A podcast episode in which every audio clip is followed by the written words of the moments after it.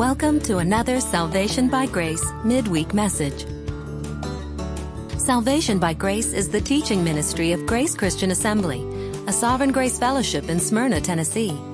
Remember to visit our website at salvationbygrace.org. Now, here's our pastor and teacher, Jim McClarty.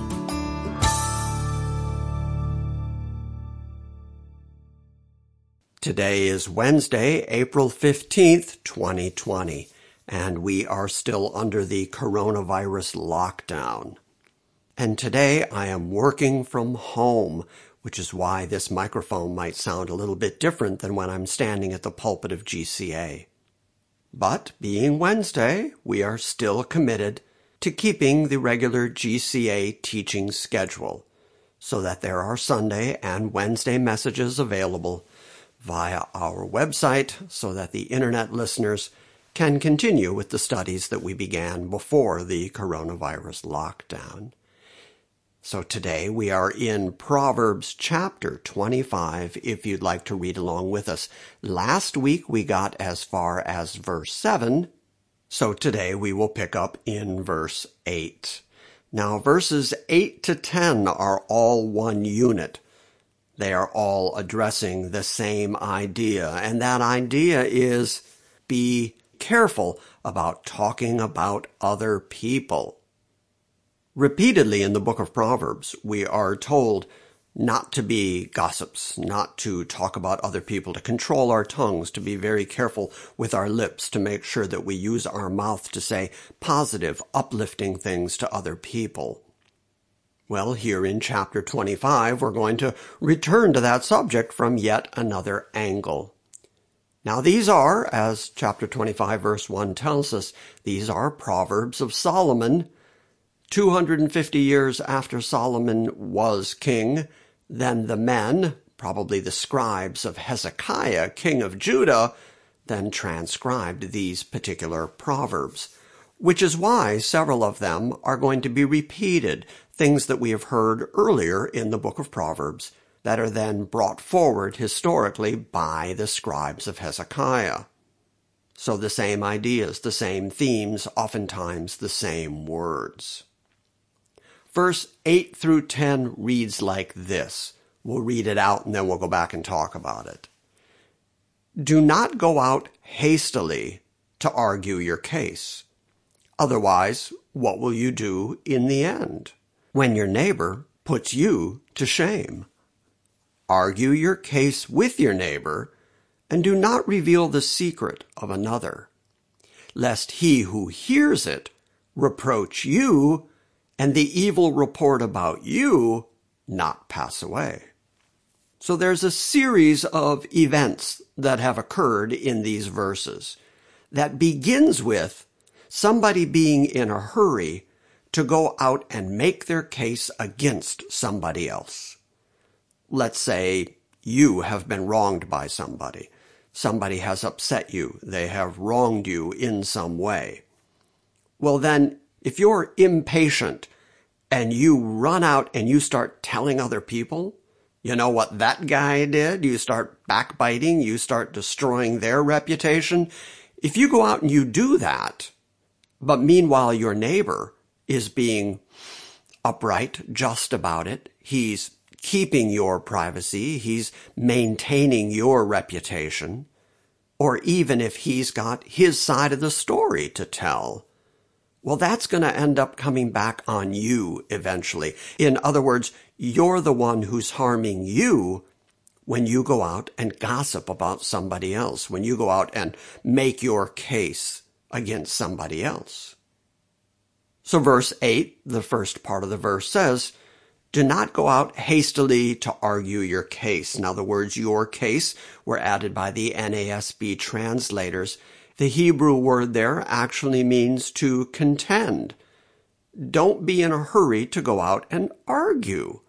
Don't be in a hurry to go contend about something. In other words, be patient. Patience, after all, is a virtue and your willingness to go out and talk about other people is ultimately going to be a reflection on you. So don't go out hastily to argue your case. Otherwise, What will you do in the end? I think the second half of verse 10 tells us what that ending is. The ending is that ultimately an evil report about you rises and then it doesn't go away. Your reputation is permanently besmirched. And what are you going to do then? What are you going to do to try to recover your ruined reputation? Because your neighbor at some point is going to hear about it. They're going to find out that you were out talking about them, and then they're going to have an opportunity to defend themselves, and they're going to show themselves, in this scenario, to be more just than you were. And in that way, your neighbor's going to put you to shame. So what you really ought to do is when you have a difference, when you have a problem with somebody else, you ought to argue your case with them. Go to them. Tell them what your concerns are. Certainly we know that that's a very Christian New Testament principle that if we have aught against our brother, we go to them individually. We talk to them about it, a one-on-one thing rather than going behind their back and talking to other people about it, spreading rumors about them or destroying their reputation. Argue your case with your brother and do not reveal the secret of another. In other words, what happened between you and that person is private to the two of you. But if you go out and talk about it, you're revealing secrets about him. That word secret means you're revealing something that otherwise people just wouldn't have known about them. But you're going to go gossip about them, talk about them in order to make yourself feel better, in order to make yourself look justified. And in so doing, you're going to reveal events, characteristics, words, gossip about somebody else in an effort to damage them. But in the end, the one who's damaged is you. Because verse 10 says, lest he who hears it, that's the person you're talking to, you're complaining to, they're going to hear it and they're going to reproach you. They're going to go back to your neighbor at some point and they're going to tell them, hey, this is what I heard about you and guess where I heard it. Because the truth is, the only words you're never going to regret saying are the words you don't say. But your willingness to go out and talk about somebody else, to ruin somebody else's reputation, to gossip about somebody else, that says something about you. That demonstrates that you're the sort of person who will do that kind of thing. Many times through the years at GCA, there have been situations where someone has come to me and asked about someone else. What do you know about this particular situation? Or did you hear about this and that? And I try very hard to make it my practice to never speak about somebody else because I'm fully aware that the person I am telling that story to is going to walk away knowing that I'm the kind of person who you can't trust with a secret or who you can't tell anything in private because I will go out and reveal it again later. So the person I have revealed that to is going to walk away knowing that I'm the kind of person who talks about other people behind their back. So then they're not going to trust me either. So this is just really good, rock solid advice from Solomon, and I can certainly see why the scribes of Hezekiah would decide to write this one down nice and early. Don't talk about other people because it's a reflection of you. It's going to come back on you. Do not go hastily to argue your case. Otherwise, what will you do in the end when your neighbor puts you to shame? Argue your case with your neighbor and do not reveal the secret of another, lest he who hears it reproach you, and the evil report about you not pass away. Once your reputation has been destroyed, there's no way to restore it again. People are always going to know that they can't really trust you. Many, many years ago, I came across a little bit of writing from William Shakespeare that I memorized at that point that I have always paid attention to ever since because it so affected me even as a kid. And here I am all these years later reading in the Bible the same idea, which is to be careful about your own good name, your own reputation. Don't destroy your own reputation by using too many words. Now, for the record, the William Shakespeare quote that I liked so much goes, He who steals my purse steals trash. Tis something, nothing. 'Twas mine, 'tis his, and has been slave to thousands. But he who steals from me my good name robs me of that which not enriches him and makes me poor indeed. Even way back then, that affected me so much that I memorized it and all these years later remember it. You can take anything from me, and if you steal my money, which is what he means by you take my purse, okay, it was mine, now it's yours, and it's been slave to thousands. But if you take from me my good name, my good reputation, you take something that doesn't benefit you, doesn't make you any richer, but it makes me really poor. Moving on. Last week we looked at verse 11 and 12. Like apples of gold in settings of silver, is a word spoken in right circumstances, like an earring of gold and an ornament of fine gold, is a wise reprover to a listening ear. And I mentioned that there are two different aspects of those two verses when they're put together. One is it's very valuable to be able to say the right word under the right circumstances, to have an appropriate word of comfort or instruction and I think that stands in contrast to everything we just read about hastily arguing your case, talking about someone else.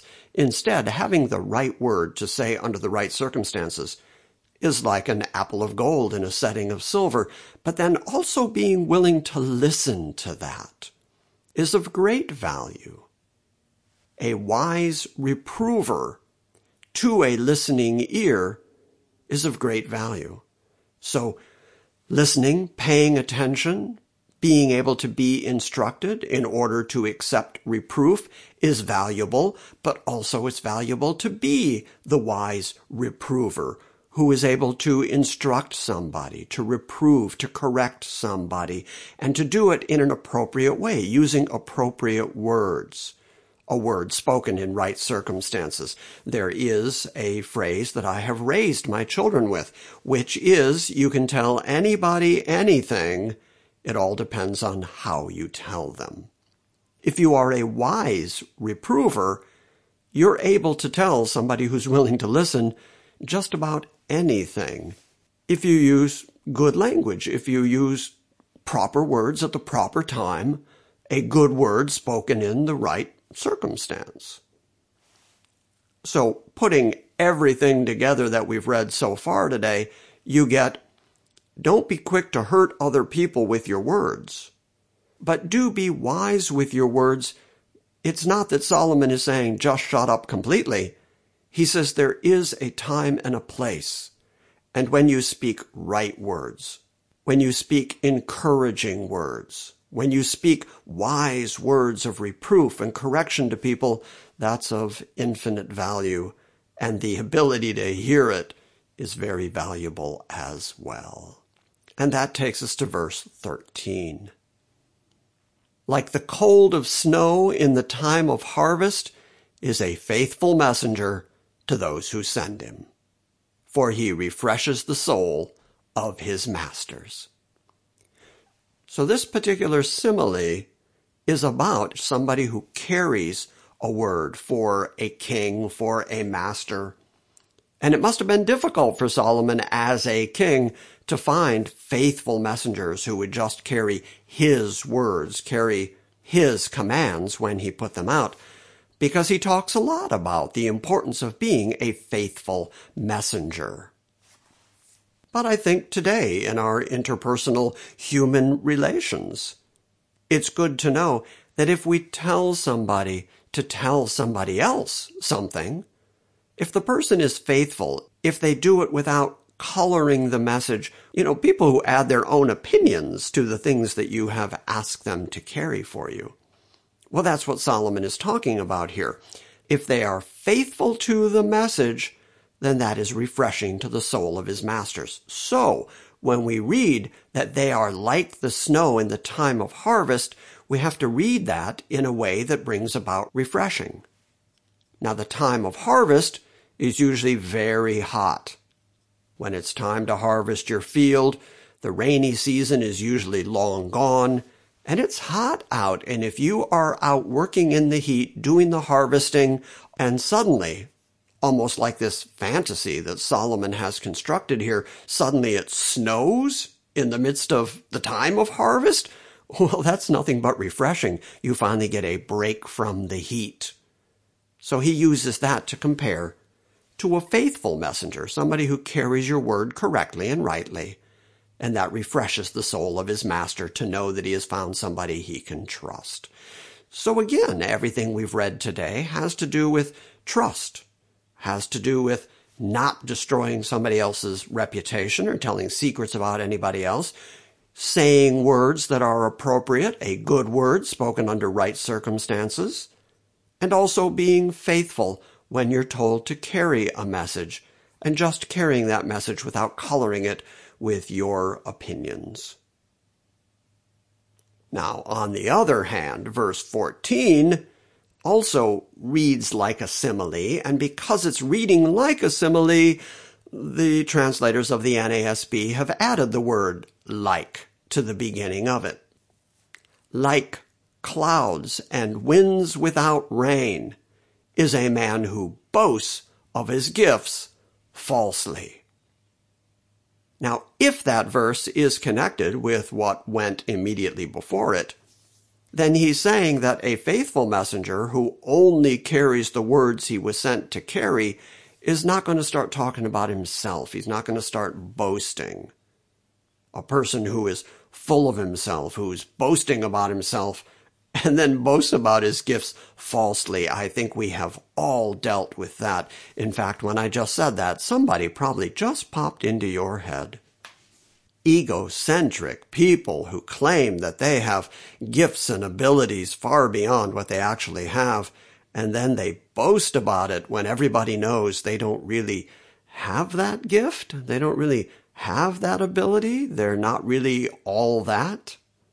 Well, that kind of boasting, that kind of arrogance, that kind of self-involvement is like a cloud and wind without rain. Now we just read about a time of harvest. In order for there to be a time of harvest, there has to be adequate rain. And because we don't live in such an agrarian culture, we don't understand the value of that regular rain. If God were to withhold the rain, then people don't eat famine comes about. And so it's always looked on as a great blessing when you would see clouds come and then the wind that lets you know that a storm was coming and then you'd get adequate rain. Well, then your harvest would be good. But if you went out and you saw the clouds and you felt the wind, but you never got the water, you never got the rain, that's a massive disappointment which is what a man who boasts about his gifts falsely is like. That's the comparison that Solomon chose to draw. Now, if that phrase sounds familiar, it was also picked up in the New Testament in the book of Jude. Jude 12. There is only one chapter in the book of Jude, so it's just Jude, verse 12. Jude is describing people that he calls certain persons who have crept in unnoticed, those who were long beforehand marked out for this condemnation, ungodly persons who turn the grace of God into lasciviousness and deny our only Master and Lord Jesus Christ.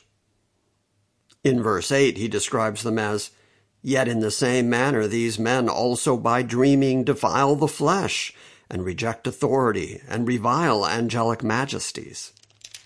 Verse 10, But these men revile the things which they do not understand, and the things which they know by instinct, like unreasoning animals, By these things they are destroyed. Woe to them!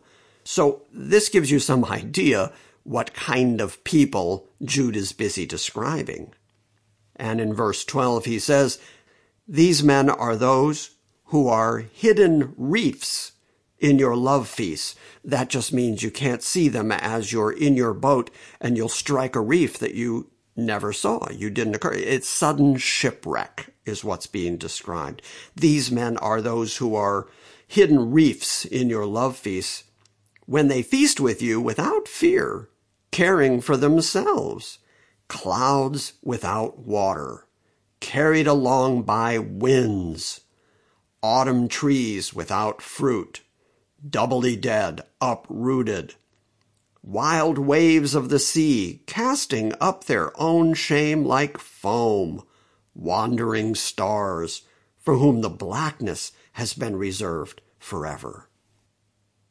So Jude is demonstrating this idiomatic phrase and how it refers very seriously to a depth of emptiness and disappointment, like clouds and wind without rain.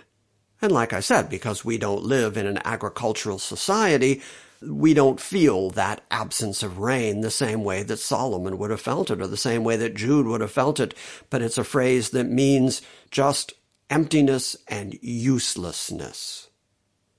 Like clouds and wind without rain is a man who boasts of his gifts falsely. Now, verse 15 is another proverb about what it is to be king, to be a ruler, to be a prince.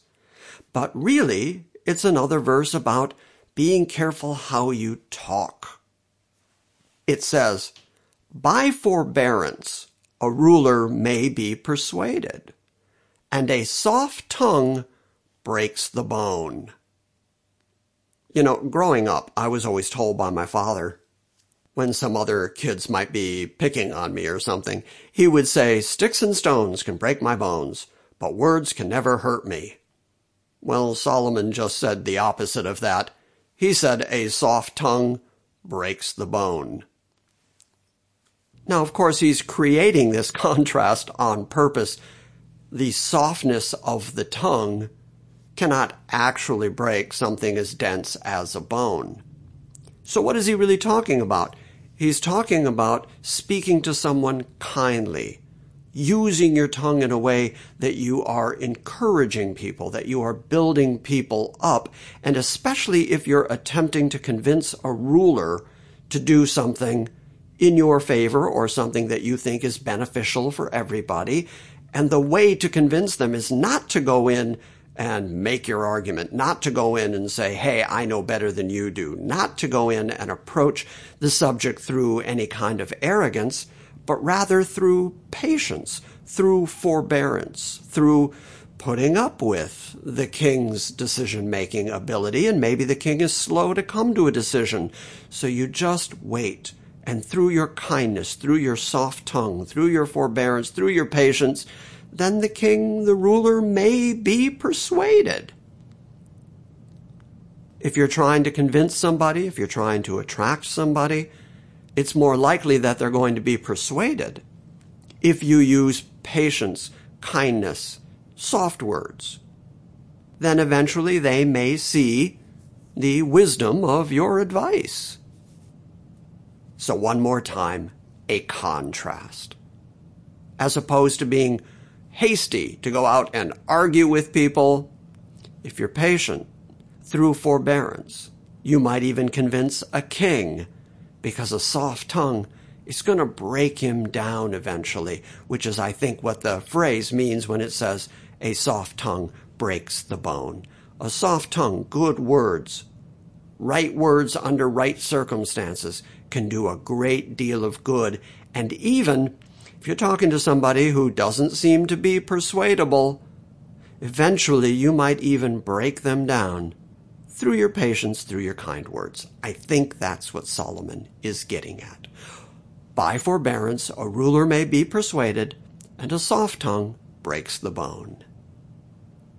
Verse 16 then says, Have you found honey? honey was considered a, a valuable commodity. It was something that couldn't be created by men. It had to be created by bees. If you found a honeycomb, it was sweet to your taste and it also could make you healthy. It had some healing properties. And certainly if you were out and around and without food and you were in the wilderness and you found some honey, that would be enough to keep you going. And we see examples of that in the Bible. Hence the question, have you found some honey? Now, the natural tendency when you find some honey, especially if you're hungry, is to overeat it. But then if you do overeat it, there's a likelihood that your body is going to reject it. So eat, the NASB adds the word only, eat what you need. The word only does correctly make the point that Solomon was trying to make. The Hebrew word that Solomon used means to sufficiency. So eat only what you need. Because, as I said, if you eat too much, the second half of the verse says, lest you have it in excess and vomit it. Okay, so there Solomon is using the eating of honey to say excess is bad things that are good are oftentimes only good for you in moderation. We can't live without a little bit of water every day. You get too much water, you drown. Moderation then is the key word. Having control over your own desires, over your own wants, having control over your own body. Self-control, according to Solomon, is a very important attribute of what wisdom is. Look at verse 27 of this same chapter, where once again the subject returns to honey. It is not good to eat much honey. Well, I think he's already described for us why it's not good to eat too much honey. If you eat more than what is sufficient for you, you're going to throw it up. It is not good to eat much honey nor is it glory to search out one's own glory. Remember what we read just previously in verse 14. Like clouds and wind without rain is the man who boasts of his gifts falsely. Well, this is the same idea. Somebody who's boasting about themselves, somebody lifting up themselves, trying to establish their own reputation Solomon says it's not glory to search out your own glory. If you're trying to lift yourself up, if you're trying to make yourself out to be something that you're actually not, people can see through that. And it's really not to your glory. It's not good for your reputation. And it is not ultimately the way to establish glory. To go around bragging about yourself, so much so that Solomon compared it to eating too much honey, which he previously told us is a way to make you throw up. So Solomon just compared egocentric self-aggrandizement to making yourself sick, or perhaps even making other people want to throw up. We're not quite to chapter 27 yet, but when we reach chapter 27 of Proverbs, we're going to read, Let another praise you and not your own mouth, a stranger and not your own lips. Same idea, same concept. If you go around bragging and boasting about yourself, that is ultimately empty. That's a good way to make people not want to be around you. And it's not good for you to brag about yourself. If there's any bragging to be done about you, let somebody else do it. Now, verse 17 is again just really good practical advice. Let your foot rarely be in your neighbor's house, lest he become weary of you and hate you. Basically, we're just being told, don't be an encroachment on other people's privacy. Don't be at your neighbor's house all the time. Don't be over there taking advantage of your neighbor all the time because at some point they're going to become tired of you and learn to dislike you. It's a great thing when you walk into somebody's house and you feel welcomed. They're happy to see you. They're happy that you're there. But you can, to use a modern expression, wear out your welcome.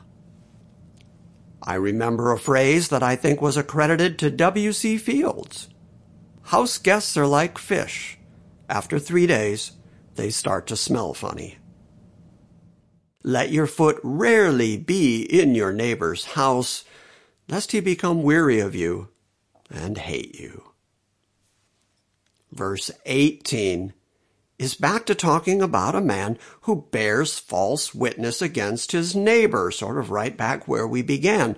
Don't be hasty to go out and argue your case. Don't go out and talk about your neighbor. Don't spread stories or lies about your neighbor. And don't be a false witness against your neighbor. Don't go out and lie against your neighbor, especially contextually, if it is to make you look good, to establish your own reputation.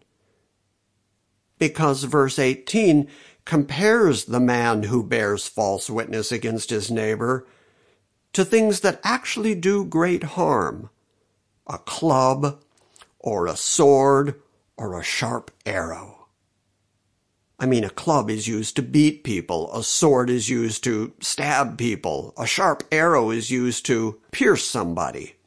All three of those implements are meant to do physical damage to somebody. And that's what Solomon compares to a man who bears false witness against his neighbor if you're willing to use your lips, to use your mouth, to say things against somebody else, especially if it's something you did not actually witness, you don't actually know, but you heard it. Somebody told you about it. You listened to the talebearer. You listened to the gossip. And then you went out and tried to validate that story. You went out and said, yes, this is something that you know personally, even though you weren't there, that you don't actually know it. I cannot help but compare that to our modern celebrity driven culture. I have heard people repeat stories that they read out of the rags that sit by the cash register when you're checking out at the grocery store. And then later we'll tell somebody, hey, did you hear about so and so? Hey, did you hear the latest about Brad Pitt? You know, and then you tell the story about them. And the truth is, you don't know that.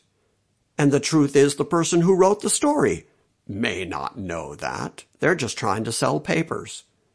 That is a modern and somewhat silly example of what Solomon is talking about. You can do a tremendous amount of damage when you go out and talk about somebody else, when you talk about your neighbor, when you bear false witness against them it's not that sticks and stones may break my bones, but words will never hurt me. Solomon says here that your words can do a great deal of harm.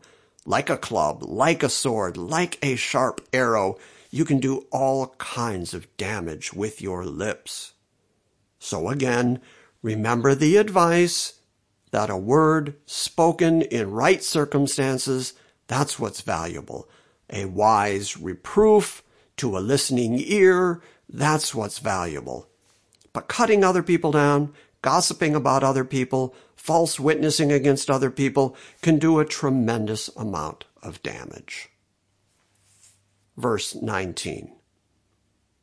In contrast to the faithful messenger, someone that you can actually trust, Solomon is about to turn his attention to a faithless man if you have confidence in a faithless man during the time of trouble, and then because he's faithless, he tells other people your secrets, he misrepresents you, he carries gossip about you, he bears false witness against you.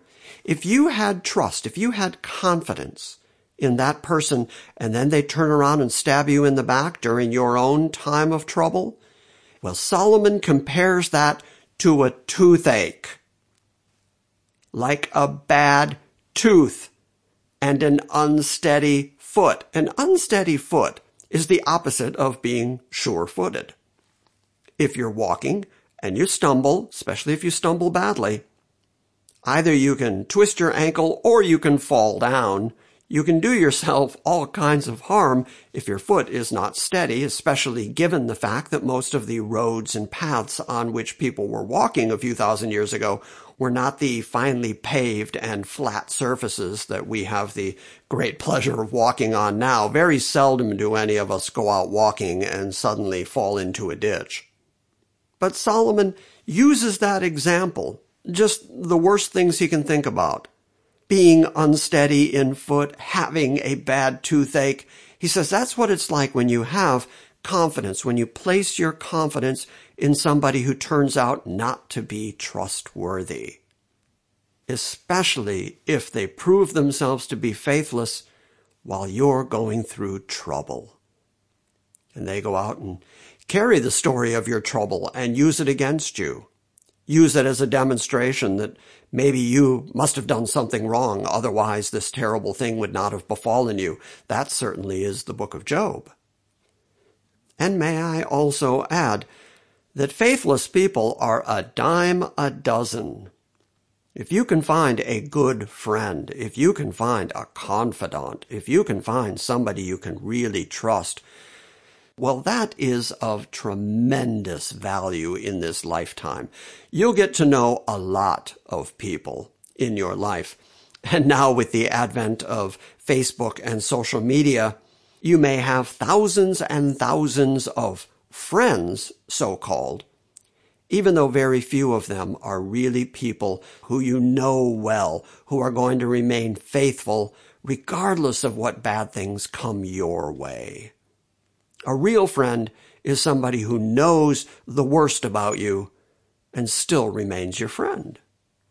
But man, it is like a toothache, like a bad tooth and an unsteady foot when you put your confidence in somebody who's faithless, especially during a time of trouble.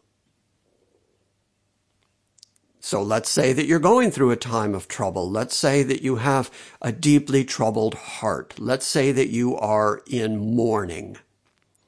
One of the worst things that people can do for you at that moment is to tell you, cheer up. It's all going to be okay. They might even yank out some solid biblical principles that they use as little colloquialisms that don't really bring you any comfort.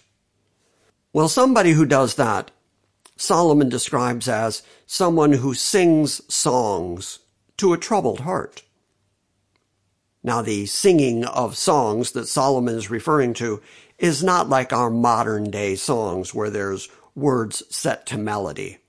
Think about the book of the Bible called the Song of Solomon or the Song of Songs.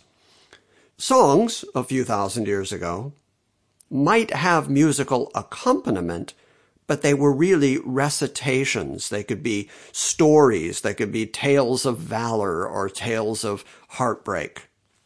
Most often they were poetic renderings of things that people could memorize, tales that they could tell later.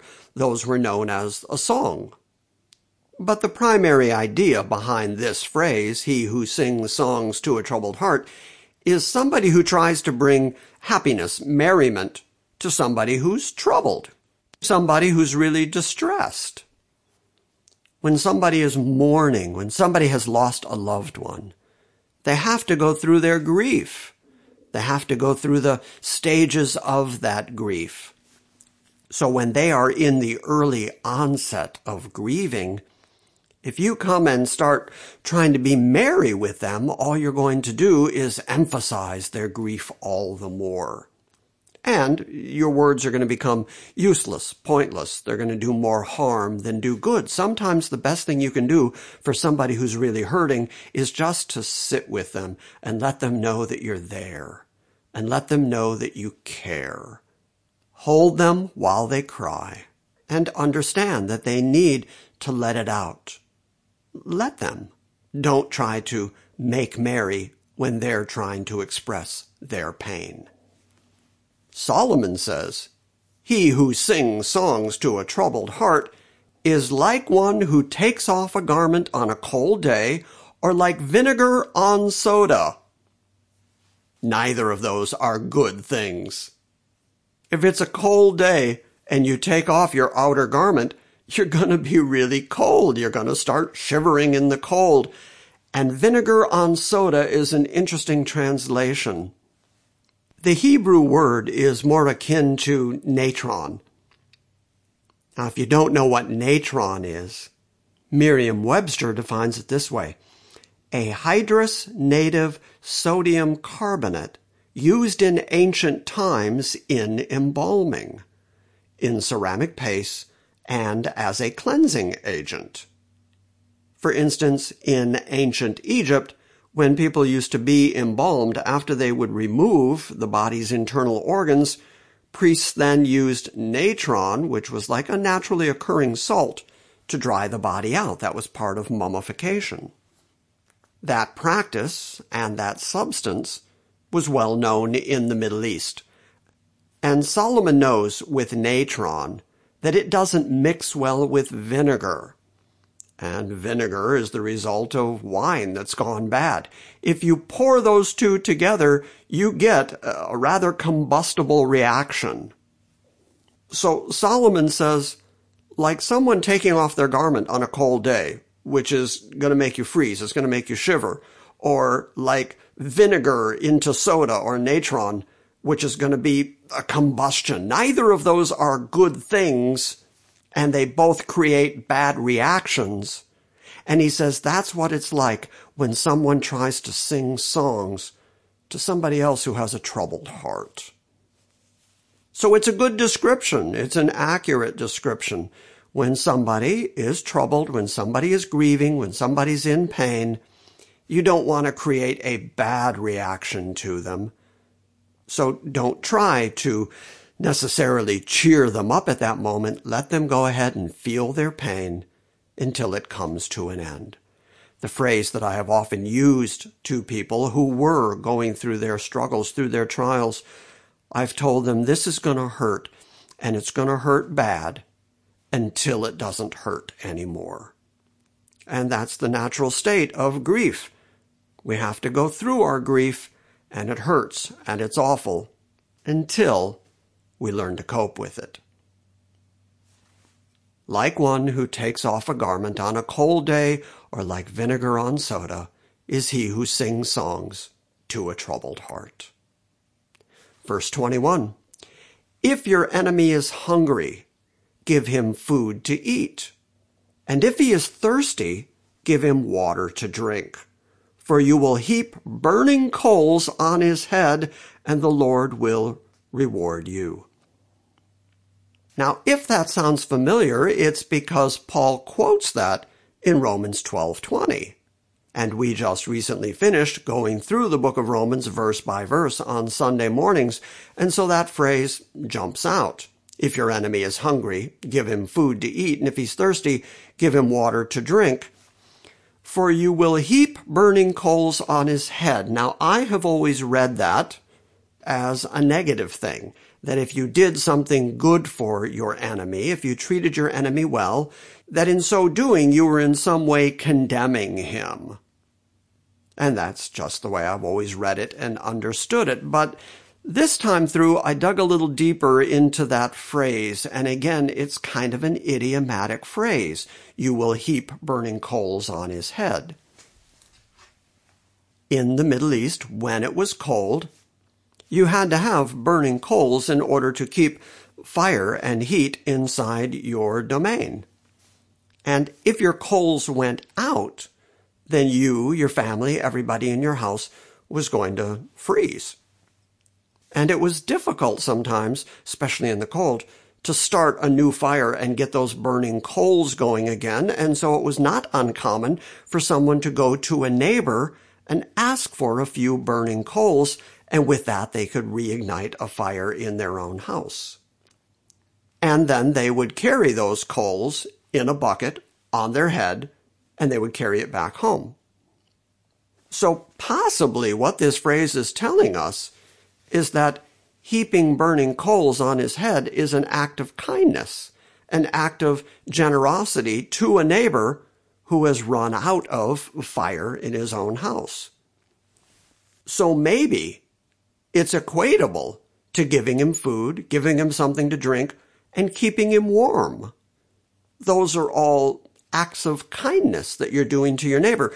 So again, in my previous reading, I would say now perhaps misreading of it, I always thought that it was an example of you be kind to your neighbor, don't mete out your own vengeance because vengeance belongs to the Lord and he's going to mete out that vengeance. And certainly that is the context that Paul puts it in in Romans 12, starting at Romans 12 verse 19. Well, verse 18. If possible, so far as it depends on you, be at peace with all men. Never take your own revenge, beloved, but leave room for the wrath of God, for it is written, Vengeance is mine, I will repay, says the Lord. But if your enemy is hungry, Feed him, and if he is thirsty, give him a drink, for in so doing you will heap burning coals upon his head. Do not be overcome by evil, but overcome evil with good. Now, if we take verse 19 and set it aside for just a moment, the whole concept of vengeance is mine, and obviously Paul is talking about with your enemies, don't exact your own revenge. God will take care of that. You just do the right thing. If possible, so far as it depends on you, be at peace with all men. And if your enemy is hungry, feed him. And if he's thirsty, give him drink. For in so doing, you will heap burning coals upon his head. And if that phrase is actually an act of kindness, it fits perfectly with all the other instructions. To live at peace with all men, to give him food, to give him drink, to give him coals to keep the fire going and do not be overcome by evil, but overcome evil with good. That is, I think, the key phrase that demonstrates what Paul's actual understanding of that phrase is. This is an example of overcoming evil with good. So be good to your neighbor, be good to your enemy, feed him, give him drink, give him hot coals if he needs it in all those ways, as much as lays within you, you are living at peace with all men, because ultimately we who have the Spirit of God within us are to be peacemakers. Blessed are the, the peacemakers. So the end result of all that is, if you do that, if you're willing to give up your own food, your own water, your own burning coals with which you are keeping yourself and your family warm, if you're willing to do that, the Lord will reward you. God, who is the source of everything you have, is going to make sure to provide for you even as you go about doing good, even to your enemies. And maybe, just maybe, that bit of kindness to your enemy is going to bring about that opportunity not only to demonstrate the goodness of God to them, but as even Peter says, we're then to be ready to give an answer to everyone who asks about, who inquires about the hope that is within us, and that we do that with gentleness and patience. So all of it collectively seems to be steering in the same direction, which is that we, as God-fearing people, as Christian people on the planet, we ought to be good to people, we ought to be kind, we ought to demonstrate the kindness and forbearance of God. And not to just do that to people who are a benefit to us, but to be willing to live like that with everybody, because after all, never forget, God was very, very good to you while you were an enemy of His. While we were yet enemies, God gave His only Son to be a propitiation for our sins. And if God can reach out to that extent and demonstrate that level of kindness to us, what should we be willing to do in response? If your enemy is hungry, give him food to eat and if he's thirsty, give him water to drink. For you will heap burning coals on his head, and the Lord will reward you. So maybe, just maybe, being kind to your enemies is a way of demonstrating that you're not taking your own revenge and you're leaving it up to God to pour out his vengeance. And in so doing, he's going to do that pouring out coals on their head negative thing. But maybe especially given what it says here in Proverbs and the context about being good, loyal, faithful to people and not being in a hurry to argue or do damage to your neighbor, possibly heaping coals on your neighbor's head is an act of kindness, just like the water, just like the food, to help keep them warm. And then trust that God will reward you for those acts of kindness. Verse 23 then. A north wind brings forth rain, and a backbiting tongue an angry countenance. Okay, basically Solomon is comparing two things. One that everybody knows. Again, as I said, in an agricultural society, people know what the signs are that rain is coming, and a north wind is a very good indication, especially with clouds, then you know that rain is coming, that's going to bring forth food. But Solomon is stating it here as a sign, as an indication of what's about to happen. It's a certain inevitability. When you feel the north wind, you also know the rain is coming. The same way, if you have a backbiting tongue, if you're gossiping about people, if you're talking about people behind their back, if you're busy making your case and uh, defending yourself, boasting about yourself, and in so doing damaging somebody else, well, the inevitable outcome is that people are going to have an angry countenance against you. And as he has already said, an evil report about you is going to go around and it's not going to pass away. It's going to destroy your reputation. So I think when we put all of that together, as the scribes of Hezekiah have done. They, they pieced all these proverbs together on purpose because they're all stating the same thing. The topic is the same throughout. And the topic is just be careful how you talk to people. Be careful how you use your lips and your tongue. Make sure that you're reassuring people. Make sure that you're trustworthy. Make sure that you're not backbiting. Make sure that you're not double tongued. Make sure that you're not false witness. Make sure that you're not backbiting people. Make sure that you're demonstrating kindness to your neighbor. Make sure that you are trustworthy and that you're able to say a good word at the appropriate time. And make sure that you have the kind of discernment that isn't saying the wrong thing at the wrong time, which is what it would be if you tried to speak cheerily to somebody who's in mourning if you have good discernment, you're going to understand what the appropriate word is at the appropriate moment. You're going to know when it is appropriate to rebuke somebody, to reprove somebody, to correct somebody. But you're also going to know when the right time is to encourage somebody. And you're going to know when it's time to just not say much at all, to just be there with people. But once you wreck your own reputation, and people know that you have a backbiting tongue, the end result of that, the inevitable end result of that, can only be an angry countenance.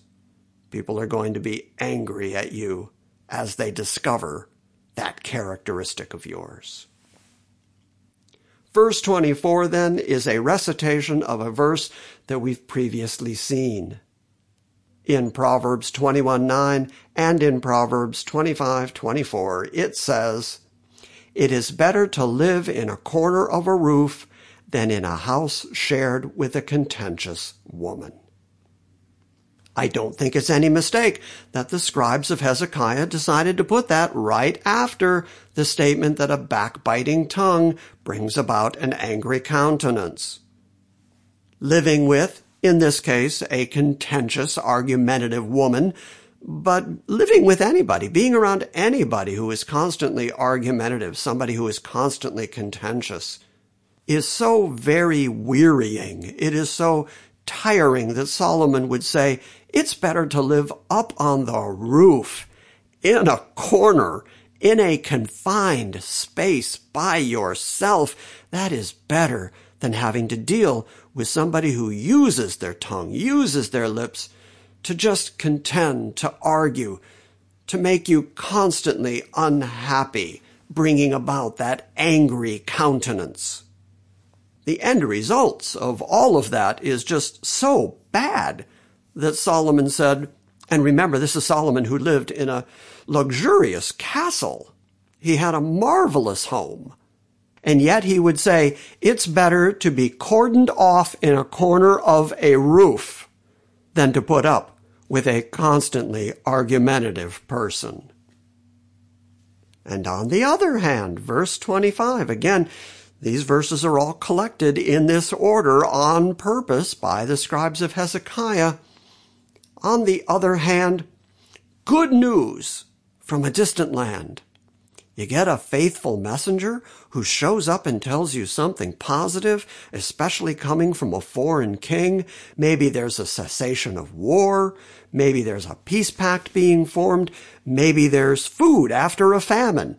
Maybe there's an establishment of an agreement between kingdoms. Maybe there's even news that a long lost friend has been found. Any kind of good news that comes from a distant land is like cold water to a weary soul. It's very much like snow at the time of harvest. These are refreshing things. These are things that lift the spirit when you're tired, when you're worn out, when you're weary, when you've had enough of this world. And then you get some good news faithfully carried to you, something that just, you didn't see it coming. That feels so good. That is such an unexpected pleasure. And it can lift your spirits in the middle of an otherwise bad day.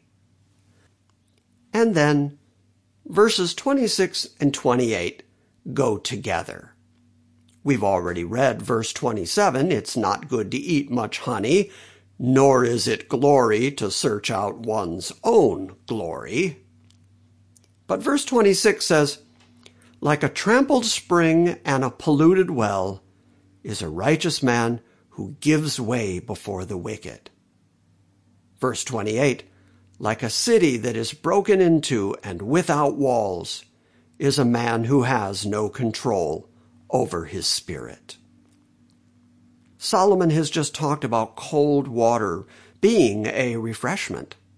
Finding water, good water, pure water that didn't make you sick, was very important in the Middle East given the desert environment. And if you happened upon a spring of water but it had been trampled down so that the water couldn't come up naturally if people had walked in it, so perhaps it had become polluted in some way. That's what he's referring to as a trampled spring, a spring that's not good anymore, or a polluted well, a well that was dug for the purpose of bringing up water, but then when the water comes up, you find that it's not good water, it's poisoned water, it's polluted water. Well, those are the examples that he uses to compare a righteous man who gives way before the wicked. Okay, that is one of the saddest things you can behold in this lifetime. Look, it is a reality that bad company corrupts good morals. I have seen it so often that good people, Christian people, people who are striving towards righteousness, will spend too much time with the unrighteous of this world. And one of the most interesting outcomes of that is that the corrupt people seem to have overmuch influence on the righteous, much more so than the righteous have influence over the unrighteous. In other words, if you take some wicked people and some righteous people, and you put them together for a period of time, what you will find is that the person who started out righteous will begin compromising his stand, his morality, his principles, in order to fit in with the unrighteous. But the opposite is virtually never true. You never see the unrighteous suddenly raise their moral standard in order to make the righteous person feel more at ease. You don't see unrighteous people want to fit in with the righteous group. But you'll often see the righteous want to fit in with the immoral group. Solomon describes that as a righteous man who gives way before the wicked. He doesn't hold his righteous standard. He tries to fit in. He tries to go along to get along. Well, all of that kind of behavior which I'm trying to demonstrate continues to this very day, Solomon compared to going to a spring or going to a well because you're parched, you're thirsty, you need some refreshing, and when you get there, you find out that it's not good water. That's a tremendous letdown. That's a tremendous disappointment, and you don't get the expected refreshing. That he compares to a righteous man who gives way, who compromises before the wicked. And then he says, like a city that is broken into without walls. We're talking about a king who was a king over a fortified city. He knew how important it was to have good walls, solid walls that didn't have any break in them where the enemy could sneak in and overtake the city. In fact, if your wall was broken down in any way, it was like not having a wall. If you have a wall, that terminology means you're completely protected. But once there's a break in the wall, you're no longer protected. You're no longer safe. And that's what Solomon compares to a man who has no control over his own spirit, over a man who doesn't know what kind of man he is. In other words, if you're a righteous person, you're meant to be a righteous person at all times and in all places. If you compromise that righteousness in order to get along with the unrighteous of this world, then you don't really have control over your spirit, over your inner man, over the essential elements of what makes you you. And that lack of control results in you compromising your testimony. Again, just in order to get along, to satisfy the unrighteous of this world. And it really ought to be the opposite way. That you as the righteous person ought to be a beacon of hope and confidence and goodness and peacemaking in this world.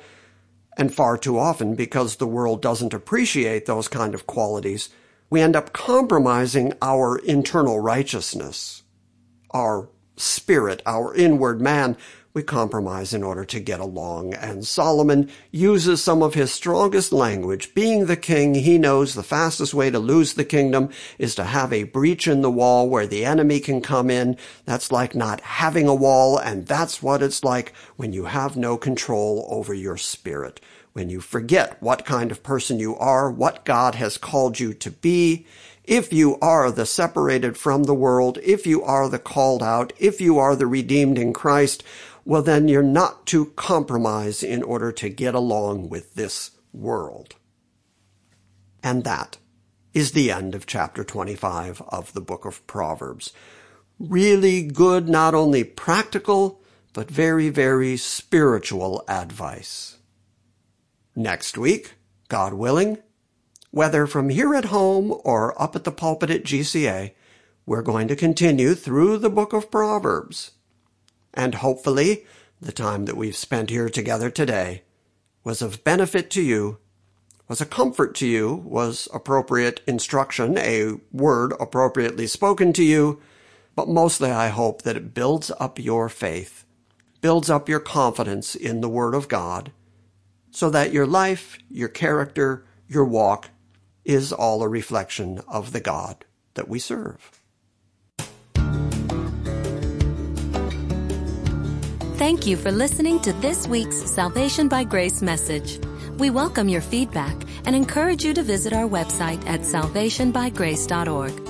And we invite you to join us next time when we gather around the Word and study the sovereign grace of God.